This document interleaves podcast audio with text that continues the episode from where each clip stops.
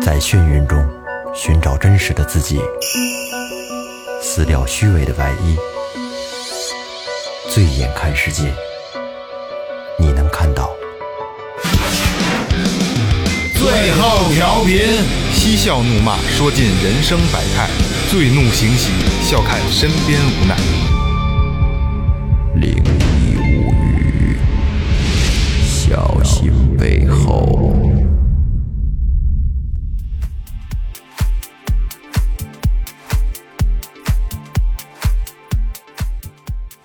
Hello，听众朋友们，大家好，这里是最后调频，我是你们的老朋友梦姐。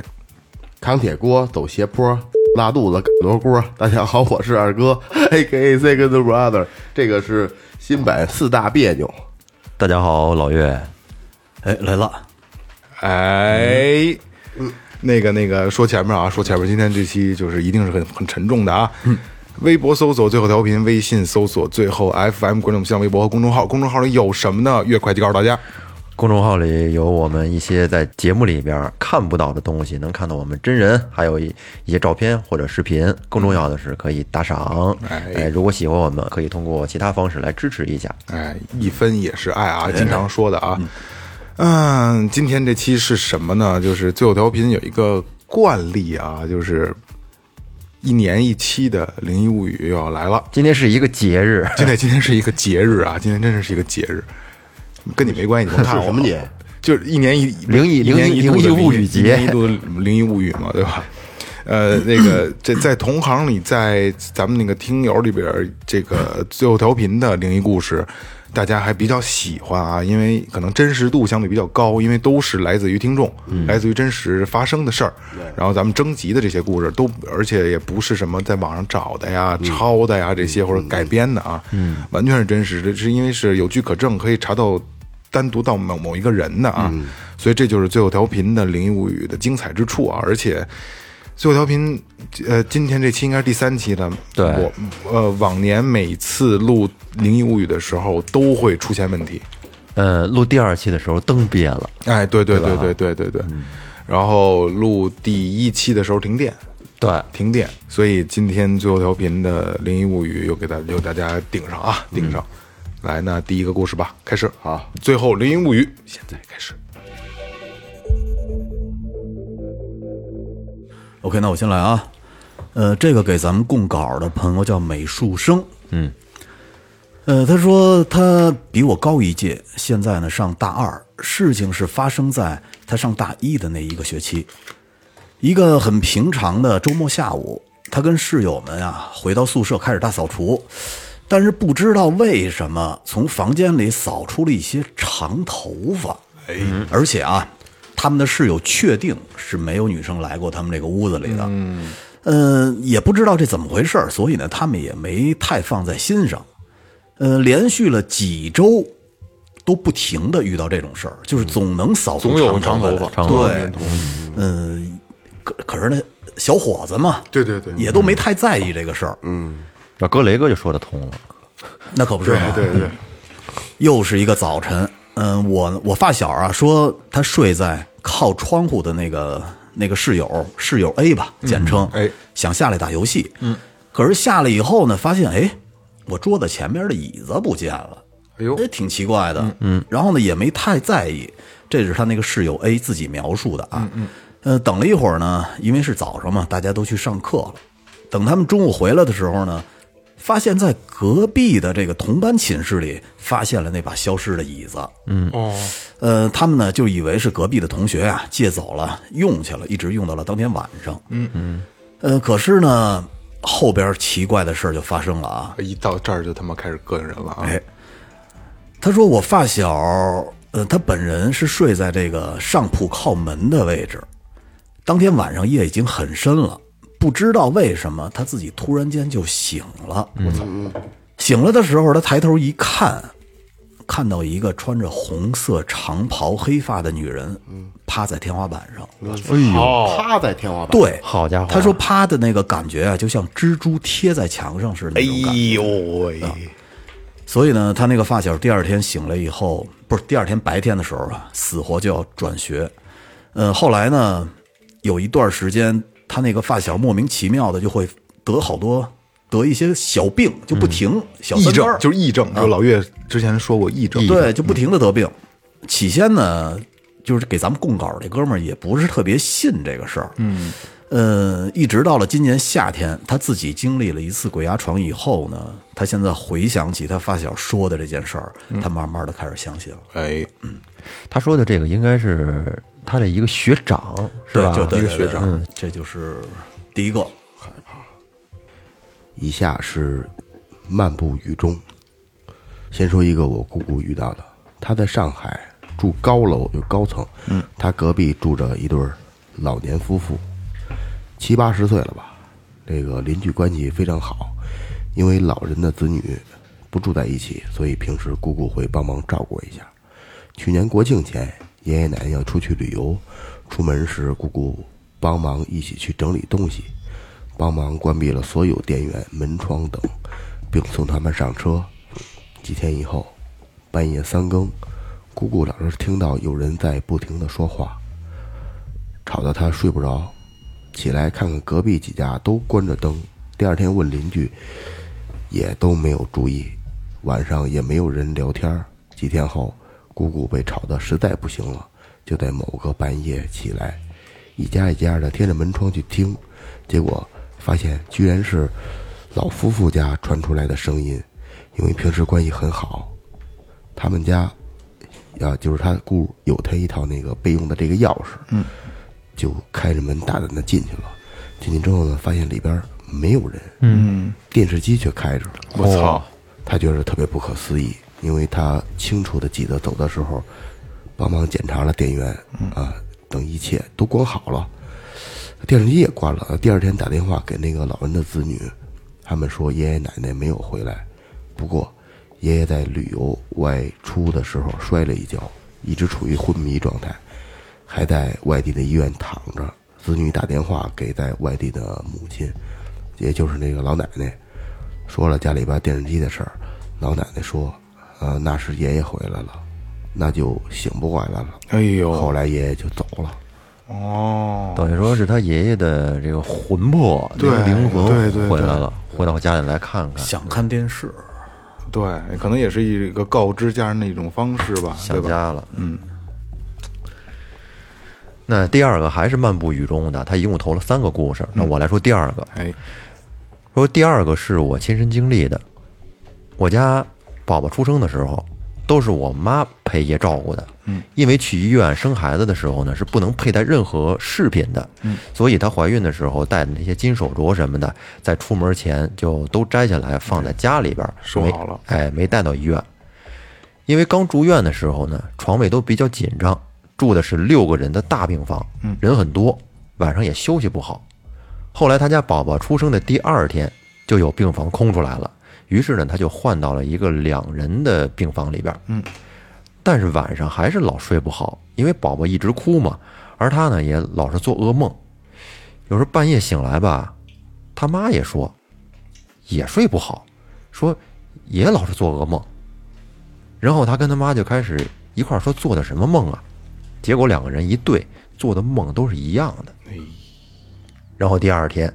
他妈就去楼下折了几根桃树枝，让这个宝爸把他的这个金手镯拿到医院里边，赶紧戴上，还拿了很多的桃核。哎，这些东西都拿过来之后呢，在后来的晚上，他和宝宝就都好了很多，基本上呢也就没什么事儿了。嗯，而他妈妈呢睡在家床上，因为那床小，没有办法放这个桃树枝，于是呢他就放了一颗桃核在这个裤兜里边。嗯，可是晚上睡觉的时候，有的时候不小心翻身嘛，结果一不留神就把这个桃核给压住了。嗯，结果压住之后又开始做同样的噩梦。哦于是他妈就被吓醒了。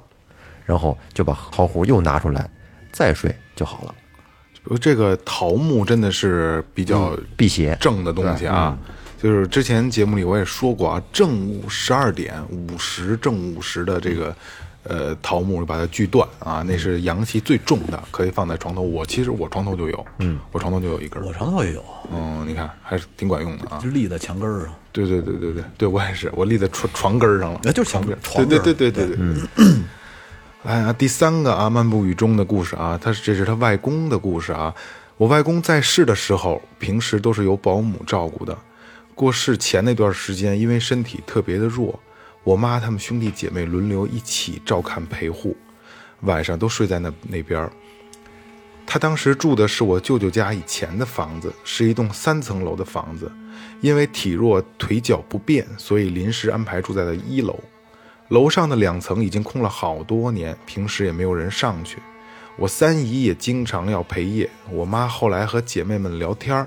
说她晚上经常会看到一个穿蓝布衣的女人从楼上走下来。我三姨一听说她也看见过几次，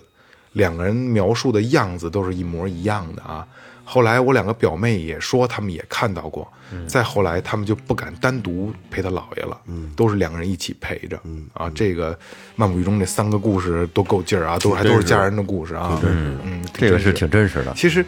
就是灵异故事吧，并不是说我非得见到个什么什么样子的，什么对形容的倍儿倍儿细致，然后怎么着他干嘛张牙舞爪的，大大嘴咧着都是血。其实这种东西才是最让你难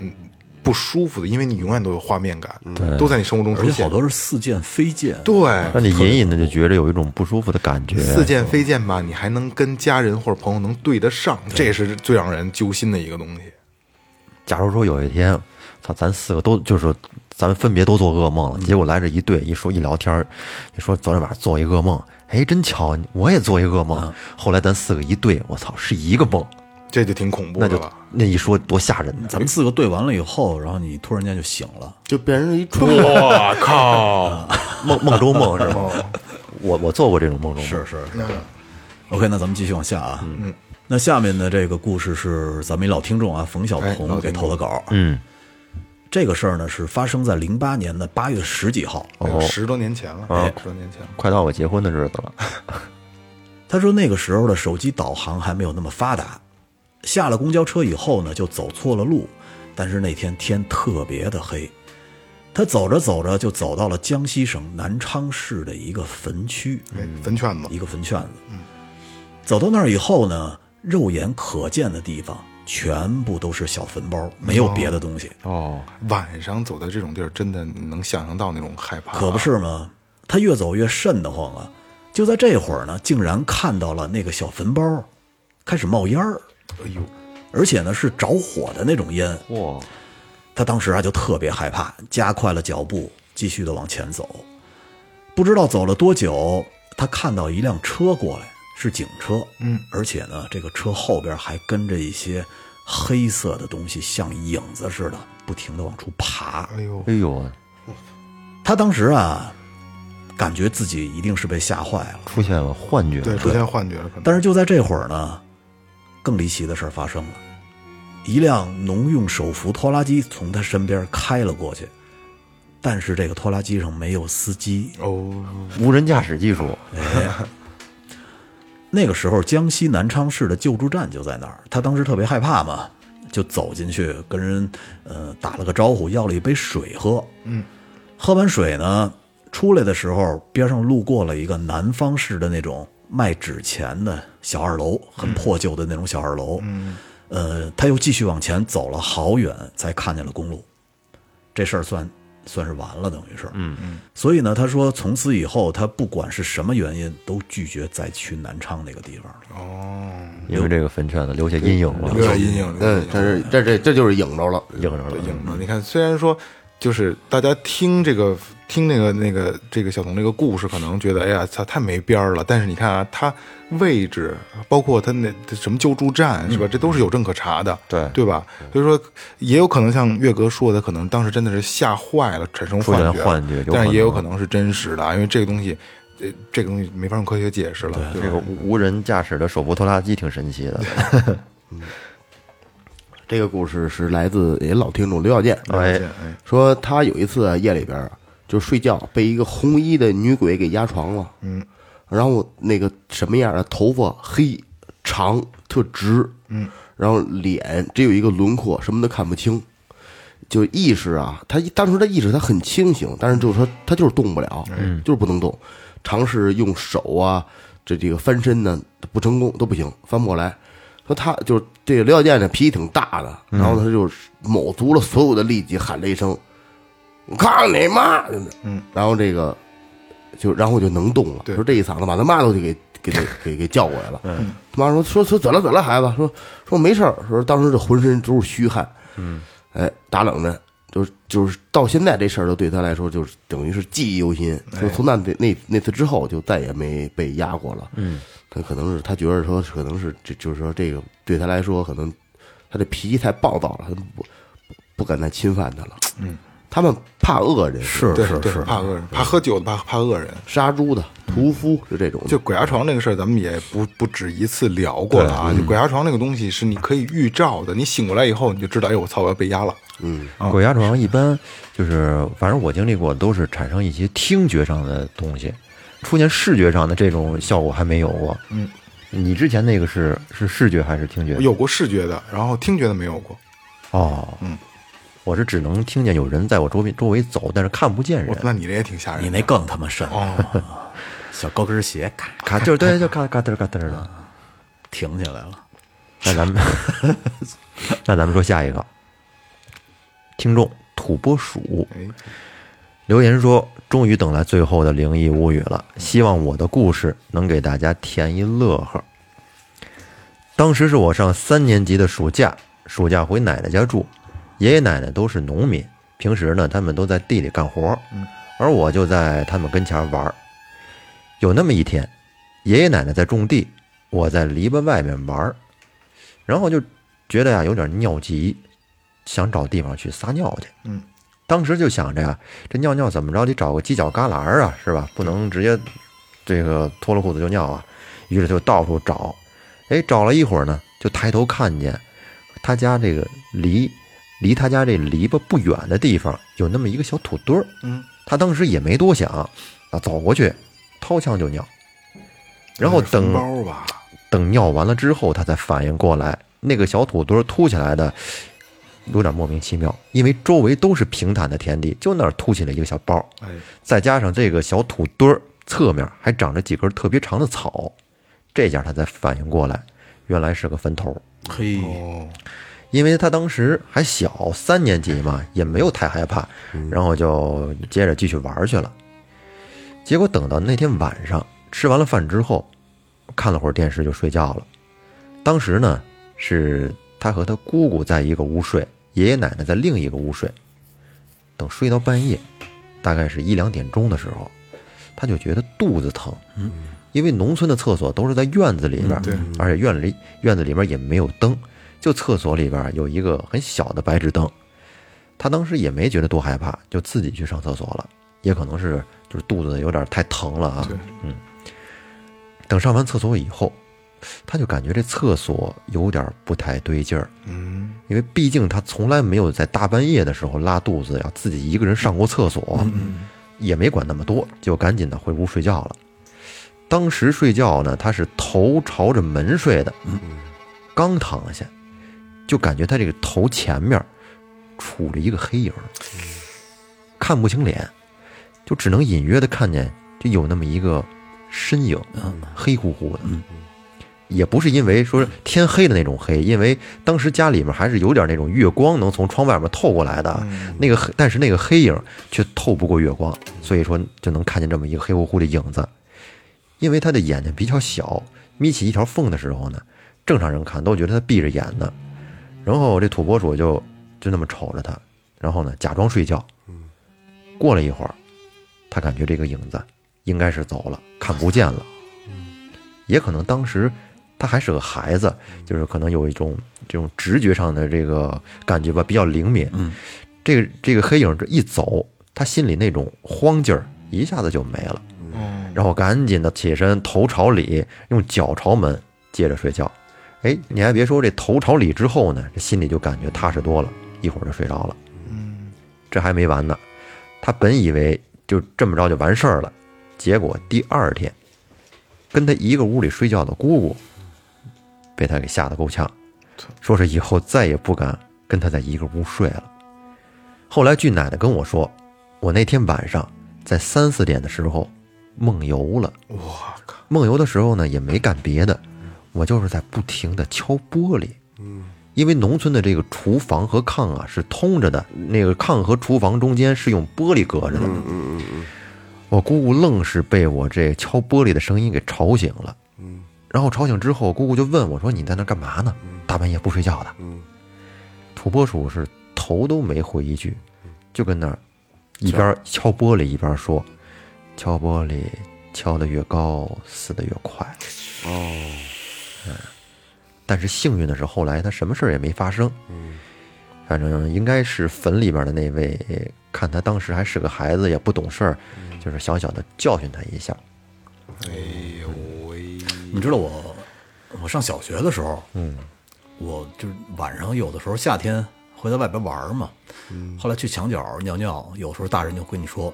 你尿尿的时候先咳嗽咳一嗽声，一声，对，先咳嗽一声你再尿，嗯嗯，好像是对那个地方的就打个招呼那意思打啊，着说一声，要不然你把人家地盘儿、把人家房屋给交了，这个没没错人可能也不太高兴。是我回去晚的时候，那时候我丈母娘就告诉我说，你那个回去晚的时候，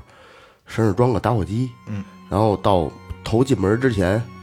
得乖乖的嗯身上拍，拍身上，啊对，对，乖乖的身上，我丈母娘也老跟我这么说，嗯，乖乖的身上，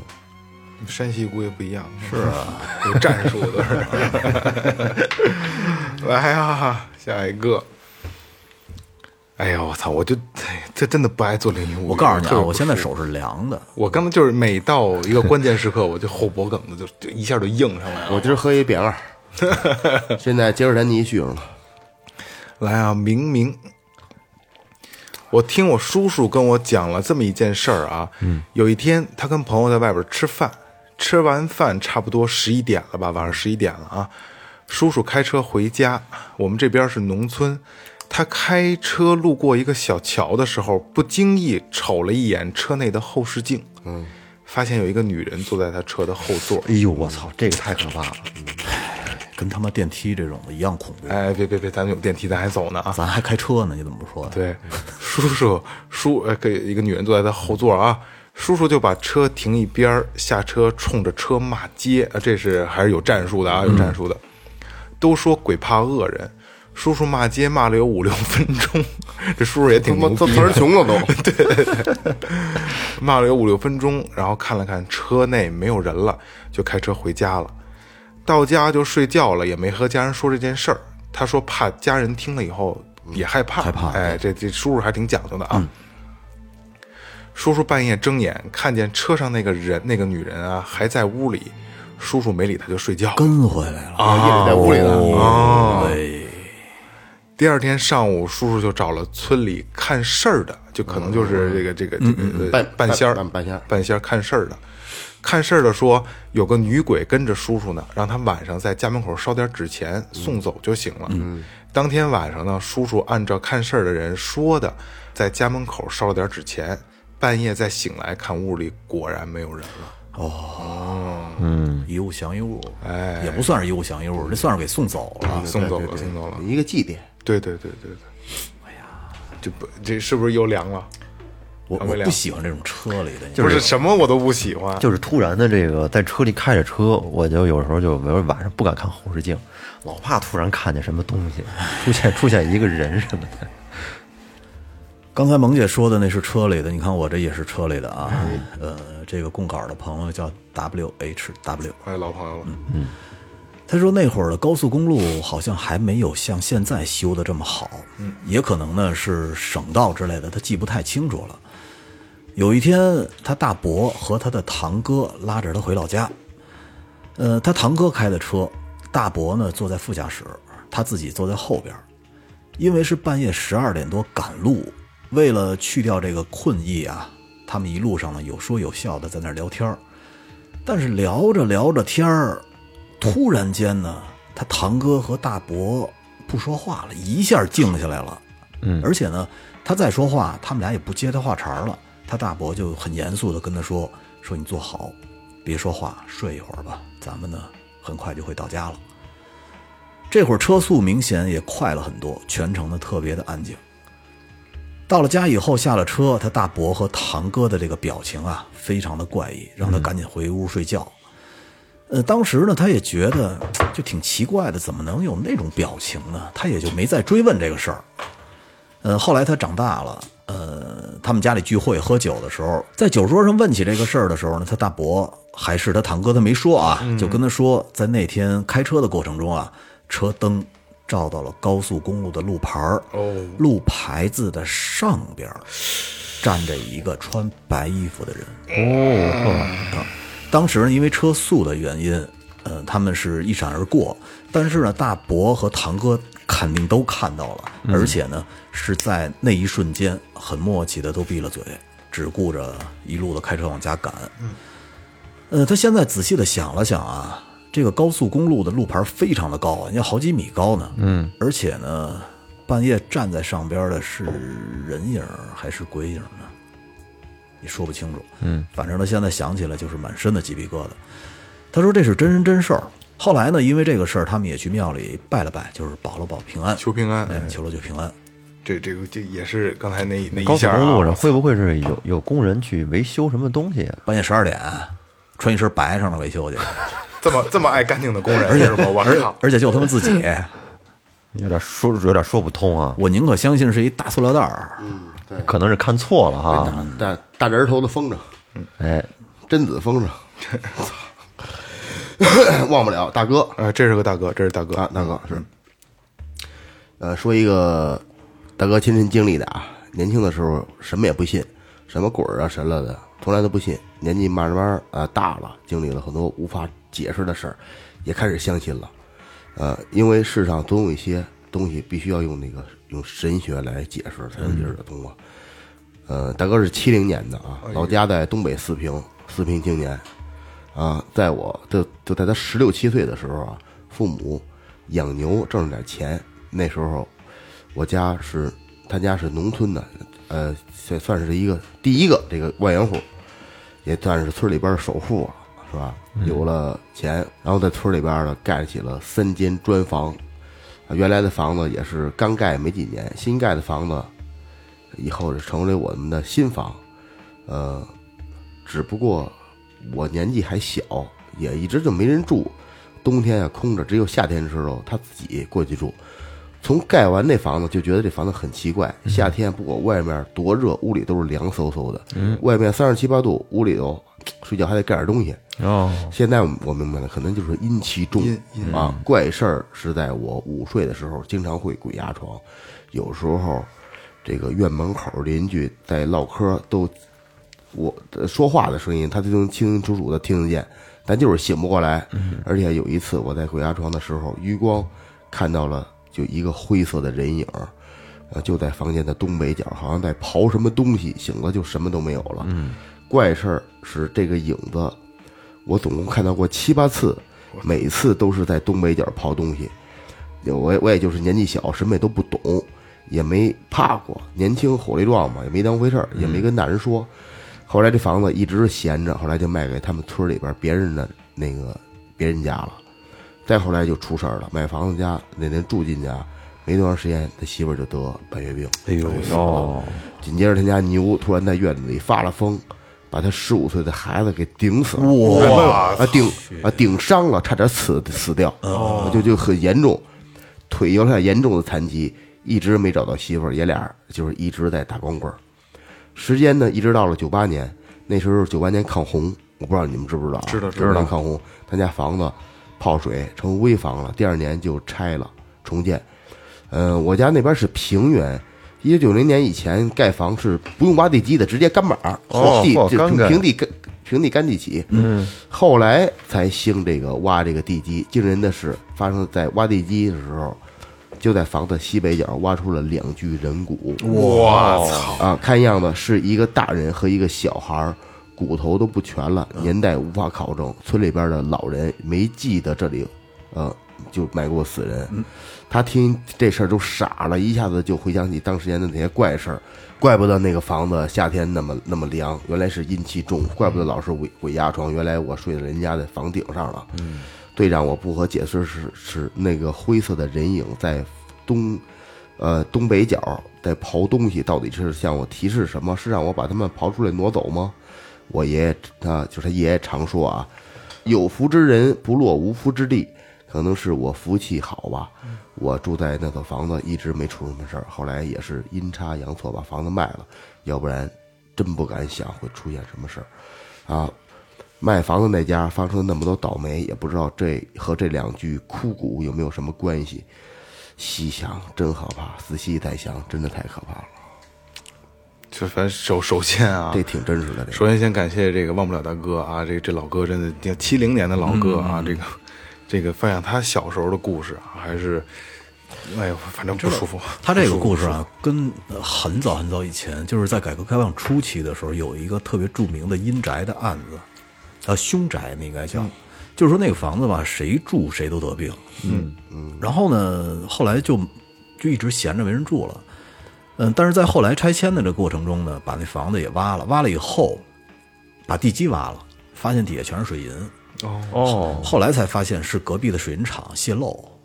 有一条管线长期往他们家那儿灌，等于是那那水水那汞蒸气是严重超标的，对对重对金属，对所以那房子谁住谁得病。其实这个农村这个宅基地盖房子有很大的讲究哎，呦，可不是嘛！都得找人看吧，感觉呃，就基本上就是就是的瓦工、包工头，嗯，他多少都会懂懂那么一点儿。呃，首先你从从栽树上，桑树、枣树、槐树、榕树柳树，这都不能进园，啊哦还有榕树，对，这些树都不能栽前不种桑呃，对后不种柳。对，前不呃前不栽杨，后不栽柳。哦，对对对，前不栽杨，后不栽柳。柳树扫房嘛，其实它也是跟跟那个正常的这个自然界的规律有一定关系的。还有就是说，比如说谁跟你有仇，因为最早那是盖房子，不是没人去真正干这个，都是互相去帮忙的，对帮助的情况比较多。大家邻居啊，呃炸点豆腐，吃点吃点油水 大的，啊，就就高高兴兴了。这这这就这个，那人的情谊比现在重多了。那歇工请假也得给你去帮忙去干房去，嗯而且上梁的时候得有人唱喜歌，嗯，挂红放啊炮啊，，对对，您的梁上是好梁，您的柱儿是好柱，嗯哦然后我给打靠喜儿呢还得。是吗啊，梁上得挂一红绳，挂一个红红红挂飘带，红黄对黄红飘带就跟红领巾似的挂挂梁上系中间儿，然后得放炮仗。嗯哦现在都没有了。对对对谁要是比如说咱俩有点过节儿，心里边有有过意不去，但是这面儿上还行，嗯，都是邻居，你找我，我得给你慢慢的嗯我去。我你家那个梁上或者什么那个顶棚的这这个这些土里头，放甭管是盘子这土里头，给你搁点利器，就埋哦根针，就是他们那动儿动动手脚，对有有有一些就法有一些法术，对，就就一那那个那个瓦工使那瓦刀，嗯啊，砍砖使瓦刀，一汤给你埋土里头了，哎，给你弄个小剪刀，嗯，给你砌墙里头不是，犯坏的，哎，对，就就是那时候都是我那个我是砖瓦瓦的底儿，上头也抹很厚一层泥呢，嗯，它就算漏点水，它也是有那泥吸收，也一直往我下不去，对，那就给那糊糊那里边儿，哎，给它弄点力气，然后就那意思就是就诅咒放对跟对一种诅咒诅咒放是对一对种对对对对对，那家里就不太平，老老出事儿。对对对，我老家那哥哥，他那会儿盖房的时候，就是自己看着。我那会儿说，好像是让他来北京干嘛来？他说不行不行，这两天肯定是去不了。嗯，一个上梁，然后呢，一个呢就是这两天起起房子呢，说我必须得自己看着。嗯后来来了以后，我才问，才知道说他妈你不看着，有时候赶上那操蛋人，他回你，哦他往你那房子里瞎埋东西。嗯还还有一个就是这个，你你知道知道什么叫豁子吗？不知道不是不知道唇腭裂知道吗？唇腭裂，知道知道知啊道，，唇腭裂搁农村就叫豁子啊，兔唇知知道知道，说你知道这豁子怎么来的吗？嗯，豁子就是按正规来说，它是唇腭裂，它是一种基因的一对种对一种对嗯结合，它甭管是怎么人没弄好，是这 这个这没没弄个是吧？人家豁子，但是实际上搁农村来说是什么呀？这个说这个就怀这个这小孩儿的时候，嗯，人家家钉船子来的，什么叫钉船子呀？钉船的不知道啊，你就这个房上得搁一道梁嘛，嗯，人这一人字儿的那样，嗯对然后这人字儿再搁着领条儿再横着，然后再横着上边儿再歇的细的，大概跟胳膊粗的棍儿，然后上边儿还能搁你一盆瓦呢，嗯，哦，就是在往这钉这个竖着这个小细跟胳膊粗的一个棍儿的时候，这个木钉在上面钉，就是汤汤汤钉，这钉子就两根木头怎么歇都歇不进去，就往底下一看，有一个孕妇跟底下看着她钉那船子呢，钉船那声儿特好听，而且他是他是这个就是例假，不是那个女生那例假，是把那个大坨上那个立那个上面那大架，完了后边的事儿。盯床叮当又放炮，我那时候是一个是一个比比较喜庆的事儿，有人会看，但是孕妇不能看。哦，孕妇只要一看，这木匠这钉子就切不进去，哦，哦，有这么个讲那切不进去这木头钉不上怎么弄啊？这木匠也不严严，就照那个这个这个这个钉不进去边上这个领条上来一斧子，哦，豁开它这一斧子就是剁的这孩子这嘴哦，哎呦有啊，这么个讲究啊，汤一斧子，汤他接着钉，因为好几个人前拨后拨，好几个人钉去，钉大钉当当当当当当当当当当当，那真此起彼伏的听着。嗯谁家你要你要你要听这声，你感觉就是也也不也就是可能就挺热闹的吧，觉得那个。就那地儿，好像所以有人好像所以孕农村的孕妇不能看钉船，因为现在没有没有对对对没有不能不那么盖哎房子不能看钉船子了，不能看这个，哦。学活啊，学活！这么多讲究两呢，着多着呢。您正在收听的是正在收听的是 Tipsy Radio, 中国唯一一档最后谈话类节目 the only one. 最后调频。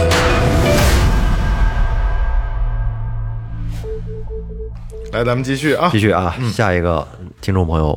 王旭，哎，这是老朋友了。哎，二零一一年临近春节，那时候我做绿化公司，在农村租了一个院子，一个三亩地的院子，八间房，一排是两间。冬天没有工程呢，就让大部分工人回家去过年了，公司就还剩下三个人，其中一个是处男。为了节约成本呢，我们搬到了一个房间住，把其他房间的暖气阀门都关了。院子里的供暖就是自己烧的。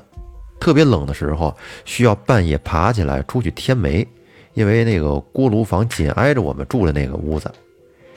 有一天晚上，那个小处男就推醒了我说：“哥，要不咱俩一块儿去添煤吧？”王旭说：“我怕冷，而且又喜欢裸睡，所以呢就不太想去。”然后转身就没搭理他，准备接着睡。这时候，就听到贴着我们房子墙根儿的位置有女人的哭声，跟那呜呜的哭。我一开始以为是刮风呢，这小处男就说：“哥，他哭了半天了，每隔一会儿就哭一会儿。”我觉得这个处男之身应该可以克制这些东西，于是呢，就让小处男出去看看，顺便添煤。如果要是不去的话，明天就不管他饭吃。这小处男没有办法，就出去看了看，天了没回来，一晚上呢，就再也没听到过哭声。后来持续了好几个晚上，在二十三点多的时候，又总能听到哭声，是哭一会儿停一会儿。后来我们也习惯了。在一段时间以后，村里来了救护车和警车，我们才知道，我们同村有个大姐死了，住的呢离我们不远，那人都臭了。哦，无儿无女，也没有老伴儿，要不是臭了都没人发现，也不知道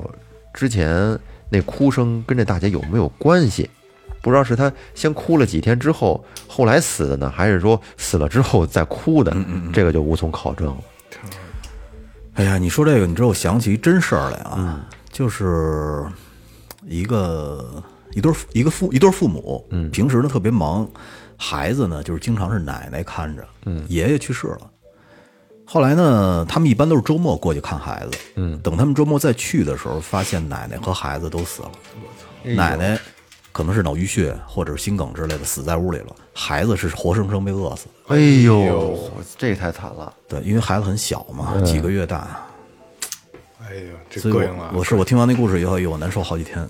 太膈应了这种事儿，就是。来啊，咱们继续啊，《风之物语》说几个发生在家人身上的事儿。我妈这个人身体挺好，但是胆子比较小，所以就特别容易遇到这种事儿。这是背景的一个设定啊。小故事一，大概是七年以前，我那时候还上学呢。我妈正处于一个比较悠闲的中年时期。她有一次呢，去我姨他们家玩儿，在那儿住了几天。第一天晚上就出现了一些怪事儿啊，都什么怪事儿呢？我姨他们家那个小区，据说以前是这个乱坟岗之类，就类似这种，因为这咱们这儿也很多地方有这种传说啊，什么靶场啊、埋死人的什么这个那的。之后平了，盖小区，好多尸骨什么的就找不到主了，就处理了。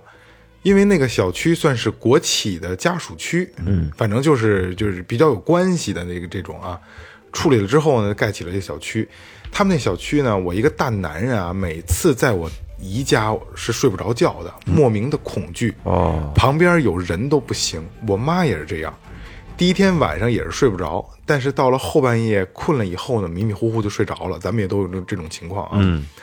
不知道睡了多久，半梦半醒吧，就看见卧室门口走进来一个人。这人什么样呢？大概就是电视剧里边那种六七十年代，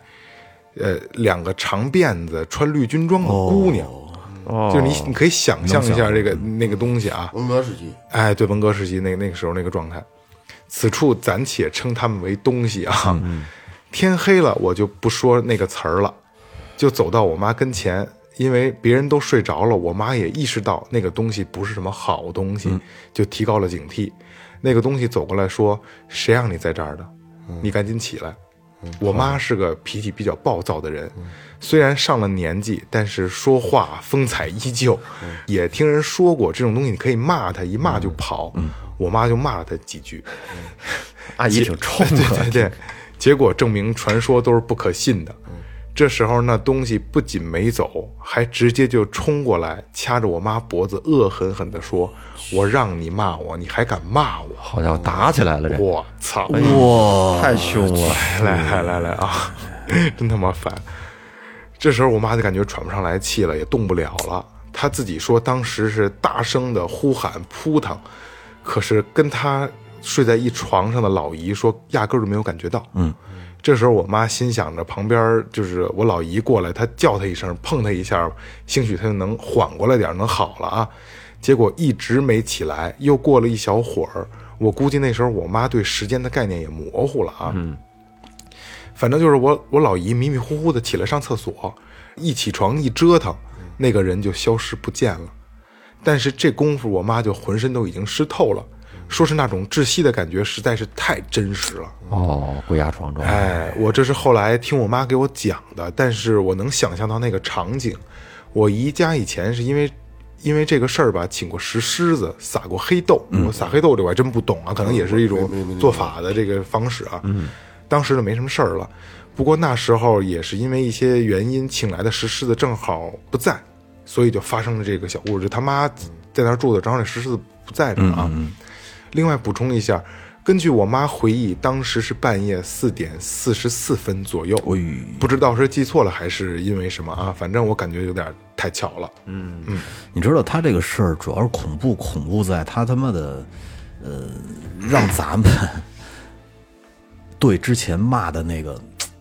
对，以为心里挺有底的，对我以为我你骂他就行骂了，给骂哦跑。他发现不管用，而且你越骂他，把他给激怒了，他反倒像上来掐你脖子。在在这个事儿，咱们就不往下研究，估不计研究我事儿这不舒个服啊。那真个的东西，东西和东西之间的这个脾气啊、性格也不太一那样。问题他说的不是怕恶人吗？操，这那你要碰见个更更暴的鬼呢，对呀，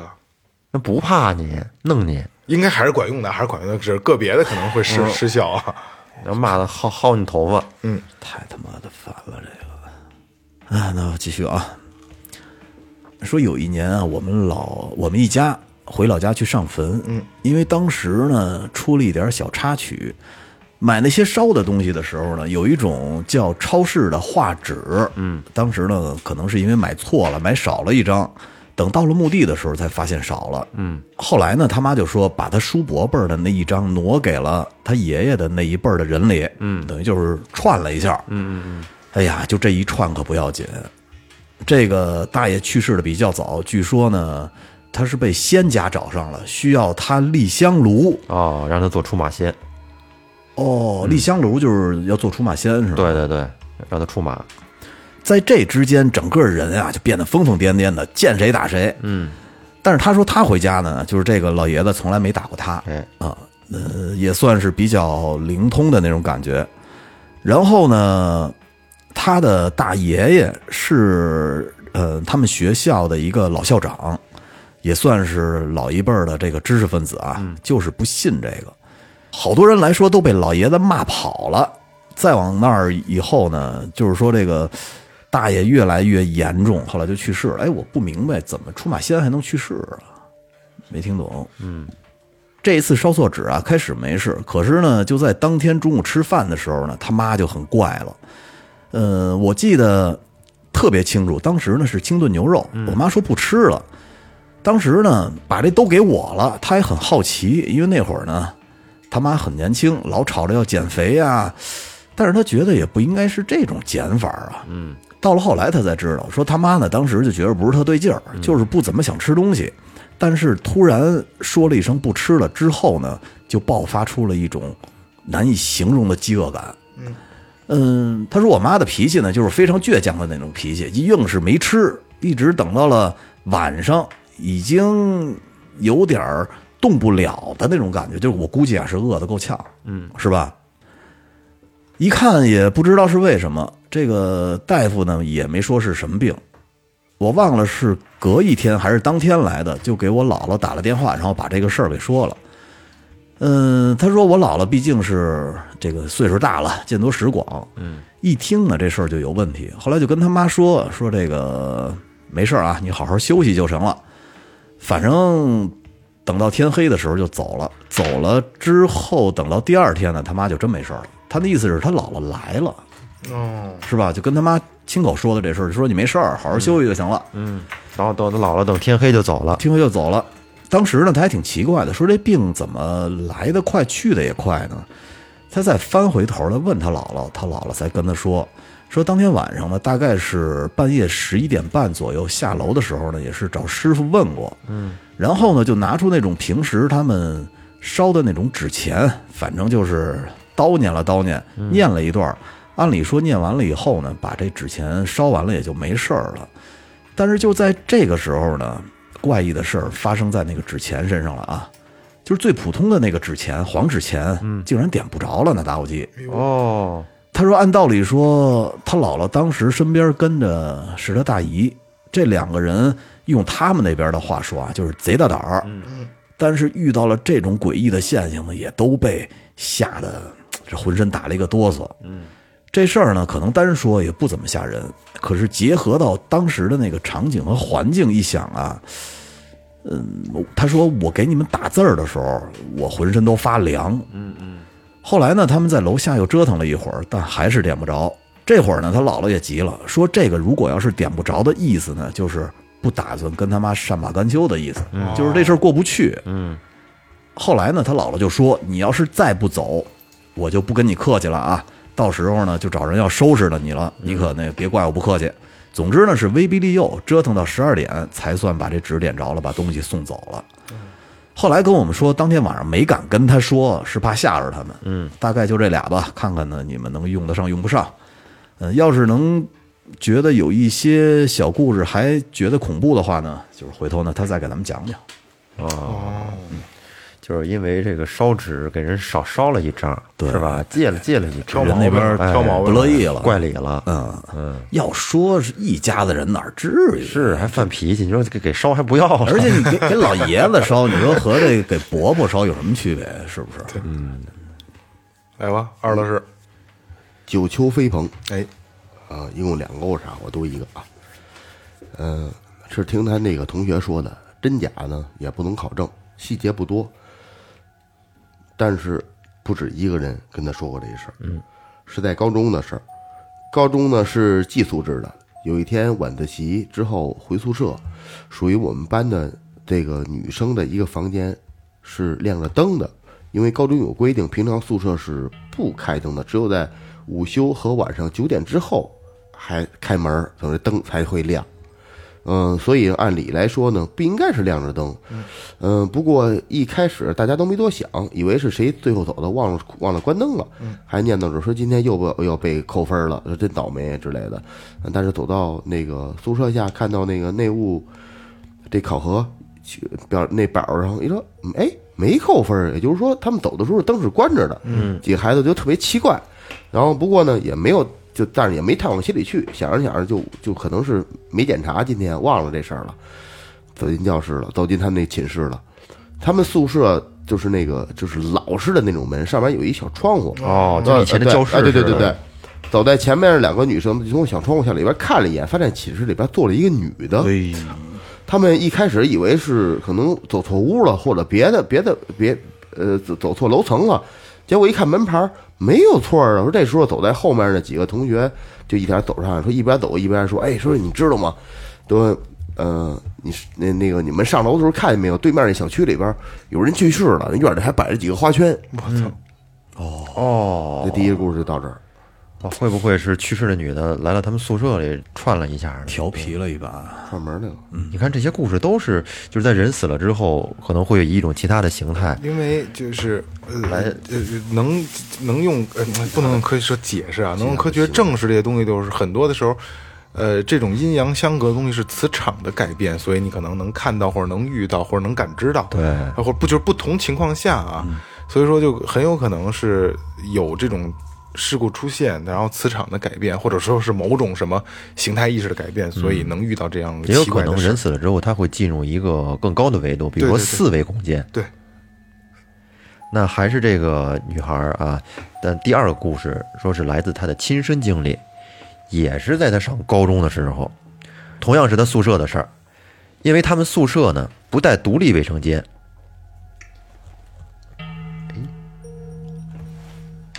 怎么了？有信号干扰，你没听见吗？没有啊，没有啊，你没有信号干扰，有一点底噪，一点儿都没有。我这嗡嗡嗡嗡信号信号干扰，特特强，就跟那手机信号干扰似的。你这样没听见吗？别害怕，别害怕。别每回都他妈得录这种东西都得出事儿，行吗？我操！挺奇怪的，我以为你们都能听见呢。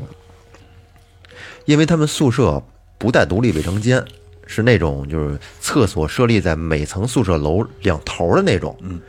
学校规定是十点半熄灯，时间一到呢，走廊的灯就全部灭灯，只有几个安全出口指示灯就亮着那种比较昏暗啊、有诡异的那种绿光啊，在半夜里面显得特别的诡异阴森。那一天，他因为感冒喝了不少水，半夜大概一点多吧，就被尿意憋醒了。嗯，想起来上个厕所，可是起床一看，这楼道里头黑漆漆的，心里有点发虚。毕竟呢，他说他是一个想象力比较丰富的人，所以经常会幻想一些奇奇怪怪的东西，并且他们宿舍的那房间紧挨着楼梯间，在这楼梯的正中间，去两头的厕所，无论走哪边儿都很远，这无疑就让他有点想打退堂鼓，可不想去吧，这憋得慌。你说这去吧，有点害怕，这纠结了半天，最终是生理需求战胜了心里的恐惧，然后裹上外套，悄悄的呢就出了门。等他来到了走廊上，他看着这空荡荡的走廊，心里边有点发颤，想弄出点声音来给自己壮壮胆，他就咳嗽了几声。结果他就听见这个楼道里边有这咳嗽的回声，让让让他非常后悔， 自己给自己吓着了啊！然后再配上那个忽闪忽闪的绿光，就跟他觉得就跟那恐怖电影里的场景似的，并且呢，幽暗的走廊尽头那玻璃上的树影也显得不是很友好，就感觉像是一个巨爪在拍打着玻璃。嗯，在他路过水房的时候，他忽然感觉到一阵凉意，紧接着呢，就有一声特别尖锐的声音在他附近响了起来，给他吓了一激灵。什么事儿？扭头一看，水龙头响了。开哦水自己开了，哎，他定了定神，然后呢，走过水房，进入厕所。那个厕所是那种老式的啊，因为就是每个蹲坑有一道木门，然后推开之后呢，那个门还会咯吱咯吱的响。小便池是就是这个整体的那种，一直在淌水，然后涮拖把的池子里面插着一个剩了半截的拖把，就是那个木棍儿上套着布条的那种老式拖把，这个咱们都应该见过。刚进厕所，那个拖把就正对着你，乍一看就跟一个人蹲在池子里露出来一个头似的， 这是自己吓唬自己呢。我也不打算多想，赶紧走过去解决了，然后头也不回的加快脚步就往这个厕所走，因为我总觉得从来的路上就好像有什么东西盯着我似的。事实证明，我的感觉没错，因为最令我恐惧的事儿，也就是在这个时候发生了。嗯，当我走在回房间的路上，我忽然就听到了一阵笑声，跟那儿嘻嘻嘻嘻嘻嘻嘻，嘻嘻嘻那种笑声，那笑声很小，听得也不是很清楚，但是总给人一种就是就是很不怀好意的那种笑，感觉听起来阴森森的。当时我就感觉一股凉意啊，从头一直到脑，一直到脑袋，但是还是故作镇定的往前走。我当时走得很轻，